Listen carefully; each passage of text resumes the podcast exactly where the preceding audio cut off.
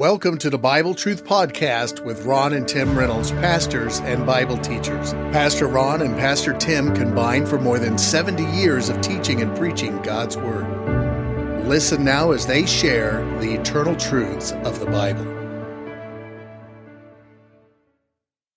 Hello, everyone. This is Pastor Tim with the Bible Truth for Living program. Today we are in Matthew chapter 20 verses 1 through 16, as the title of the message is God's Economy.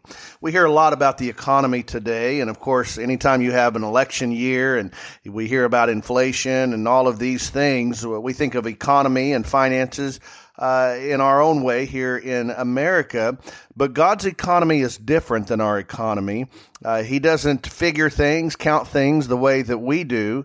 And in the parable that we're going to study today, Jesus will use the principles of uh, work and workers and wages to teach a spiritual lesson about the way his economic system works, and especially in regards to the principle of the first uh, and the last being changed, being switched, where he says the first will be last and the last will be first.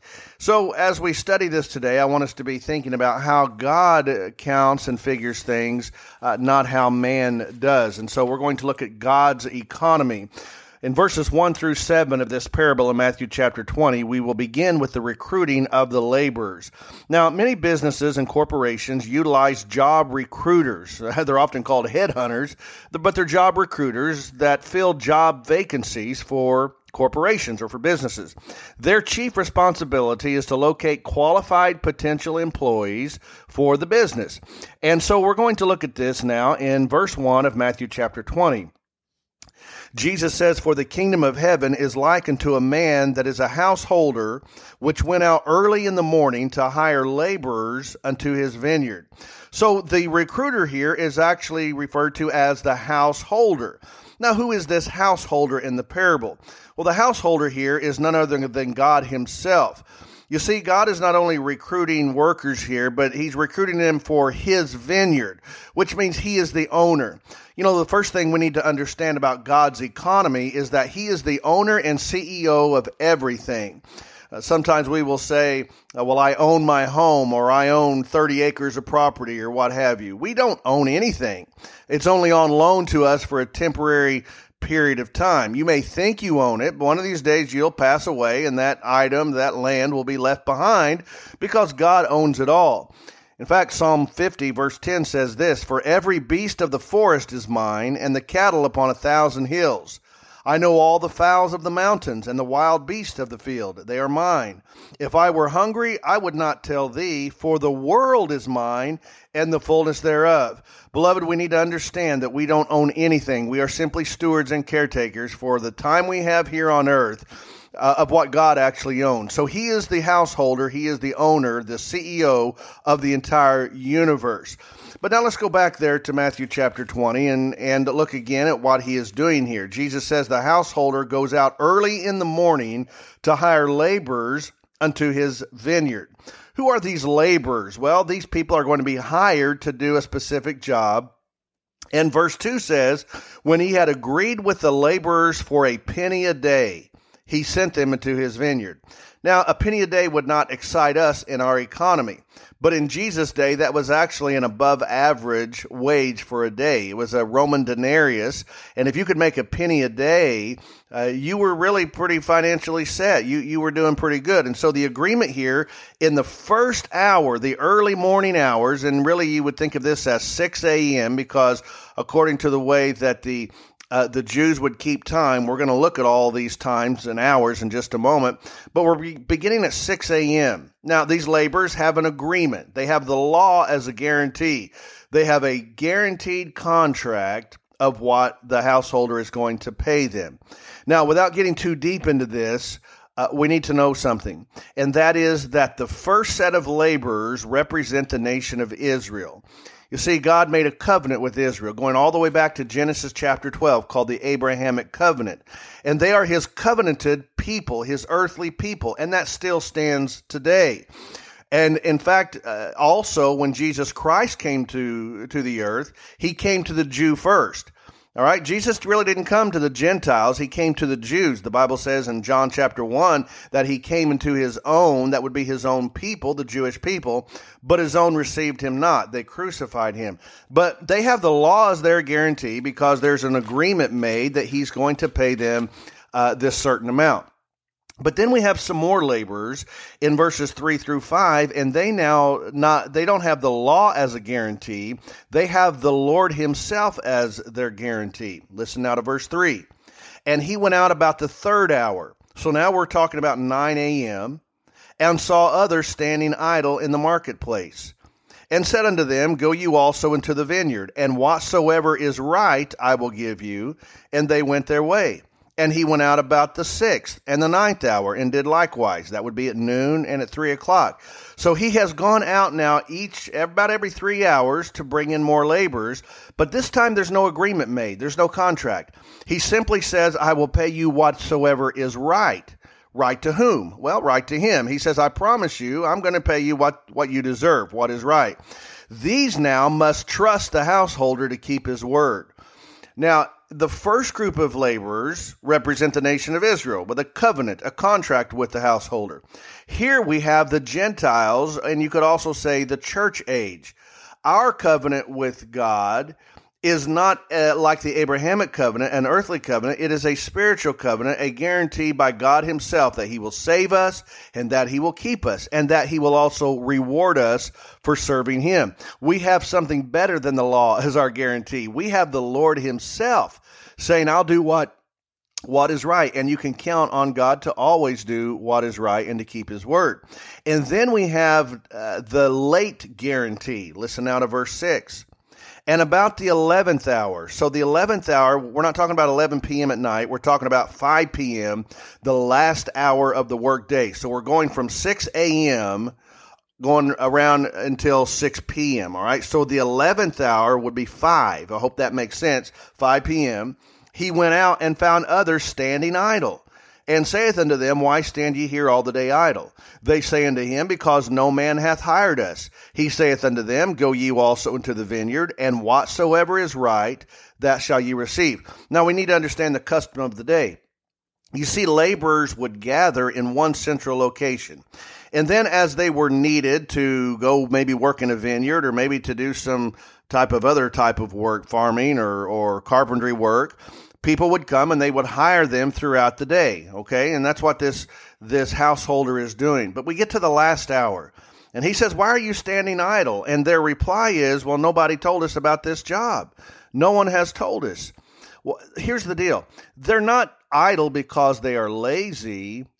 They are idle because they've not had opportunity and they have not heard. Now why is that important? They had not heard because no one had told them about the opportunity. Now let's put this into our into context in the church age. There are many people who have not been saved and have not uh, had the opportunity to ask Jesus to save them simply because they have not heard the gospel of Jesus Christ. Did you know that we all have that responsibility? That's not just a pastor's responsibility. In fact, every one of us are called to be preachers. Now, not everyone is called to preach, preach the gospel, but a preacher is one who simply proclaims something, proclaims the gospel, and we all have that call. Listen to what the Bible says in the book of Romans, chapter 10, in regards to people needing to hear. Romans 10, uh, verse 13 says, For whosoever shall call upon the name of the Lord shall be saved. That's a great verse. You, you probably have heard that one before. But here's the next verse How then shall they call on him in whom they have not believed? And how shall they believe in him of, whom they have not heard? And how shall they hear without a preacher? You see, when we say, boy, whosoever shall call upon the name of the Lord shall be saved, that's great. Anybody can, can be saved. Yeah, but they need to hear. If they never hear the gospel, that's the purpose of this radio program and this podcast. That's the purpose of, of the ministries of your church, hopefully. The primary responsibility is not just to get together and, you know, for fellowship, and that's fine, and to even study the Bible and learn more. That's spiritual growth is very important. But boy, if you're never t- sharing the gospel and going out and reaching people for Jesus, you may as well call yourself a club because the primary responsibility every believer in every church has is to preach the gospel to every creature. That doesn't mean necessarily you have to take your Bible around and turn to this page and share the Romans road or, or what have you, but it's being a testimony for Jesus, giving people the opportunity to hear the gospel. And so these are standing idle because they had not heard. And then some have heard, but they haven't been harvested. You know, there are people who have heard the gospel before, maybe in a in a revival or maybe a vacation Bible school, but but it never went any farther than that. Maybe they maybe they just need a little extra uh, talking to and, and explanation about salvation to actually harvest them for the Lord Jesus Christ. What do I mean? Well, here's what Jesus says in John four thirty five. But say ye, or say not ye rather, that there are yet four months, and then cometh harvest. Behold, I say unto you, lift up your eyes and look on the fields, for they are white already to harvest. As a farmer this time of year begins to look at the field and knows that harvest season is coming up soon, we have that same opportunity to harvest souls for Jesus. But the problem is we don't look up. What does that mean? That means that we're so concerned with our own lives, we get so busy uh, and entangled in the affairs of this world that we're not looking up to see that there are souls that need to be harvested for the Lord Jesus Christ. And we have that responsibility. Uh, one pastor was asked how many missionaries his church had. And his response was this He said, Well, everyone in our church is a missionary. And that's a true statement. You see, uh, you need to ask yourself Am I harvesting my field? Your pastor. Your pastor has a limited amount of people that he can reach, same as me you will have people throughout your week that your pastor will never come into contact with. That's your field. Maybe it's your family, maybe it's your neighbors, your coworkers, friends, what have you. That is your field that you are responsible to harvest, and God expects us uh, to uh, put some effort into harvesting souls for Him. Now, there's something else about this parable, a principle that I want you to understand. As this householder goes out, he begins at six o'clock in the morning, then at nine, then at noon, then at three, then at five. This tells us that the householder goes throughout the day looking for people to bring in. Thank God that He doesn't quit on us. Amen. You know, some people are saved as children. I, I was fortunate enough to be raised in a pastor's home and I accepted Christ as a young child, and I thank God for that. Some people don't have that same opportunity. They get saved in the middle age or, or sometimes even in their senior years.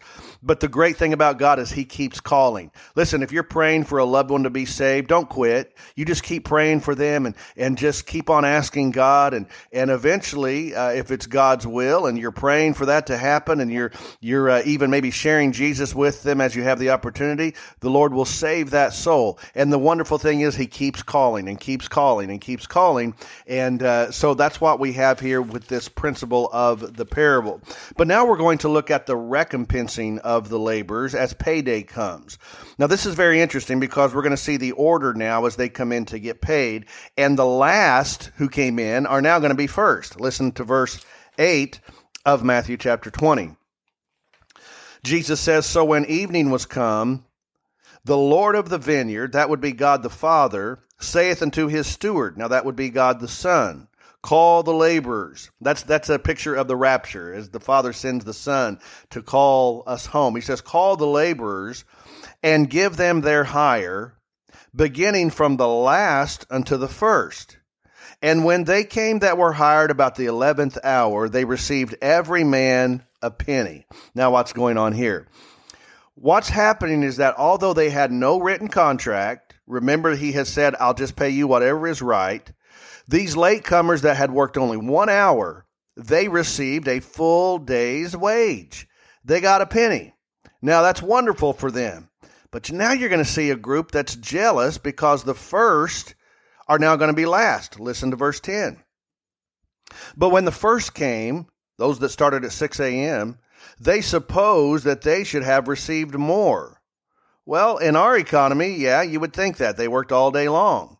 And uh, how would you like to work all day, you know, an eight hour shift or 12 hour shift, and someone else come along and work an hour and get paid the same thing? Well, in our economy, we wouldn't like it, but God's economy is different. And they suppose they should have been paid more, and they likewise received every man a penny. And when they had received it, the penny, they murmured against the goodman of the house. Now, they did receive exactly what they had agreed to. When we go back to the beginning of the parable, they made an agreement they would work all day for one penny. But now that they receive what was agreed to, they don't appreciate it. They say that's not fair. Uh, we don't like this deal. Now, here's the principle God does not save us based on our age or length of time uh, that we have gone to church or been a good person. Neither does He reward us for just how long we've been saved. God saves because we trust in His Son, Jesus Christ, and God rewards those who serve Him based upon their faithfulness and their attitude. He does not save based on the fact that we deserve it. He doesn't save based on the fact we are a Jew or a Gentile or a male or female or uh, we are wealthy or we're poor. That has nothing to do with it. You see, God doesn't look at things the way we do. And I think I can have a scripture here that may help explain this a little better. I'm going to go to Galatians chapter 3. And the book of Galatians really is about people who uh, had been saved, but they were trying to get the Gentiles to also embrace Judaism, and they were mixing law and grace. And Paul, the entire uh, letter or book of Galatians, is about refuting that that teaching. But I'm going to read from uh, Galatians chapter three and verse thirteen. The Bible says, Christ hath redeemed us from the curse of the law. Redeemed means he has purchased us from the curse of the law, being made a curse for us. For it is written, Cursed is everyone that hangeth on a tree. When Christ was crucified, that was, that was a cursed thing. And here's why he did it. Verse 14 that the blessing of Abraham might come on the Gentiles through Jesus Christ. Now, when you think of Abraham, you think of the Jewish people. You have Abraham, Isaac, and Jacob, the 12 tribes of Israel. Those are the physical descendants of Abraham. But because of our faith in Jesus Christ, we who are Gentiles are the spiritual offspring of Abraham, that we might receive the promise of the Spirit through faith. I'm going to skip over to verse 26. For ye are all the children of God by faith in Christ Jesus. For as many of you as have been baptized into Christ have put on Christ. Now, that is not speaking of water baptism. That is the baptism of the Spirit. When we are saved, we are indwelt by the Spirit of God, and a spiritual transaction takes place. We are baptized into the body of Christ. Now, here's the verse I really want to focus on, verse 28. There is neither Jew nor Greek or Gentile. There is neither bond nor free. There, there is neither male nor female, for ye are all one in Christ Jesus. Paul is driving home the point that just because you are uh, a Jew, you're no better than anyone else. You, you're, you're not going to heaven based on that. And the same thing for a Gentile. You're not any better because you're a Gentile. The fact is, we are all one in the Lord Jesus Christ.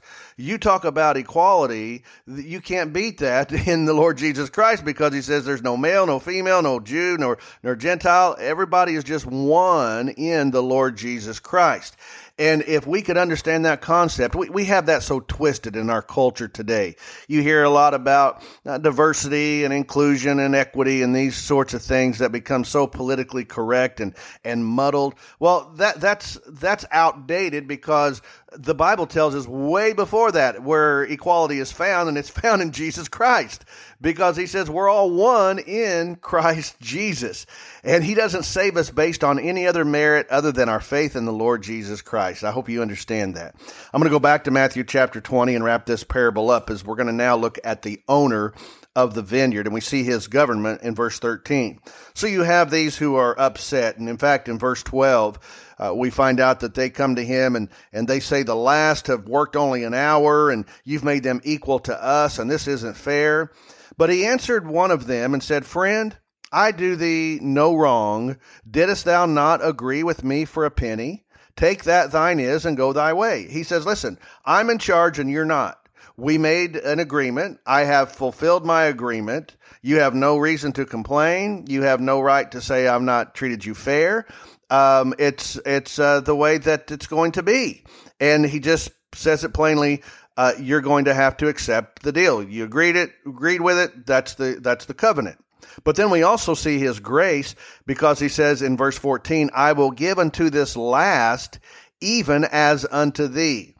God gives us what we do not deserve based on our faith in Him. The Bible says, For by grace are you saved through faith. Those who came last, did they deserve it? No. But grace is never deserved. Grace is undeserved favor, unmerited favor. And God extends His grace to us for salvation. And then we see the greatness of the owner in verse 15 because he says, Is it not lawful for me to do what I will with mine own? I could do whatever I want. Uh, God has the right to save who he wants to save, uh, to reward who he wants to reward. And who are we to question it, to compare, uh, to even be concerned with those things? We just have to trust him. And then we see his goodness because he says, Is thine eye evil because I am good? He says, I'm good. Are you going to be evil and jealous and compare yourself to these who came last? And you're going to worry about that because I've been good? I've been good to them just like I've been good to you. The truth is, we are saved and we are rewarded based on nothing but God's grace and God's goodness. Let me read this scripture to you Romans chapter 2. Maybe this will help uh, uh, solidify this thought. Romans 2 and verse 3. The Bible says, And thinkest thou this, O man, that judgest them which do such things and doest the same, that thou shalt escape the judgment of God? Or despisest thou the riches of his goodness and forbearance and long suffering, not knowing that the goodness of God leadeth thee to repentance? But after thy hardness and impenitent heart treasurest up unto thyself wrath against the day of wrath and revelation of the righteous judgment of God. You see, you can take one of two things. You can either accept the goodness of God and repent of your sin and accept his son as your savior and be saved and then enjoy all the fruit not only of this life but the best is yet to come or you can reject the goodness of God and face the wrath and judgment of God because that's just as equally as true. If you spurn his goodness, you're going to face and receive his wrath and his judgment. That means eternally separated from God in a place called hell and eventually the lake of fire that burns forever and ever and ever. Why? Because you have spurned the goodness of God. If you're not saved, don't spurn the goodness of God. Don't say, I don't need that. God's not good. God's done this to me. No, you better realize God is good. And it is He and His goodness alone that is willing to save us if we'll just ask Him. But if you reject that goodness, you will face His wrath and His judgment. And then the last thing we see is the observation as He wraps up this parable in verse 16. Jesus says, So the last shall be first, and the first last. For many be called, but few chosen. Here's the third principle of this parable God's economy is not like our economy. His reward system is different than our reward system. What we are called to do is to simply trust and obey and then leave the rest to Him. Friend, have you trusted Jesus for salvation? Have you accepted His goodness or have you rejected His goodness? He's willing to save you. He's not willing that any should perish, but that all should come to repentance.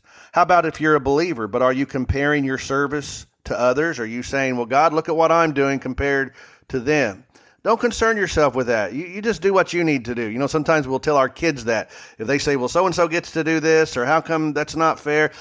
And we tell them, look, you just do what you're supposed to do. You do what is right, and you'll be rewarded for that. That same principle applies to God's work. If you're where you're supposed to be, doing what you're supposed to do, let God take care of the reward system because I promise you, He will do whatsoever is right and it will be 100% just and right. Well, thank you so much for tuning in today. I pray the message was a help to you in understanding this parable from Matthew chapter 20 in God's economy.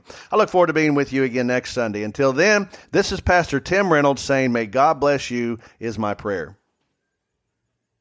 You've been listening to the Bible Truth Podcast with your host pastors, Tim and Ron Reynolds. They can be contacted on the Mount Vernon Baptist Temple Facebook page, or you may send Pastor Tim an email to timrey1 at hotmail.com. Or if you prefer, mail correspondence to Bible Truth Podcast, 817 Woodland Drive, Mount Vernon, Illinois, 62864. Again, that's Bible Truth Podcast, 817 Woodland Drive, Mount Vernon, Illinois 62864. Thank you for listening.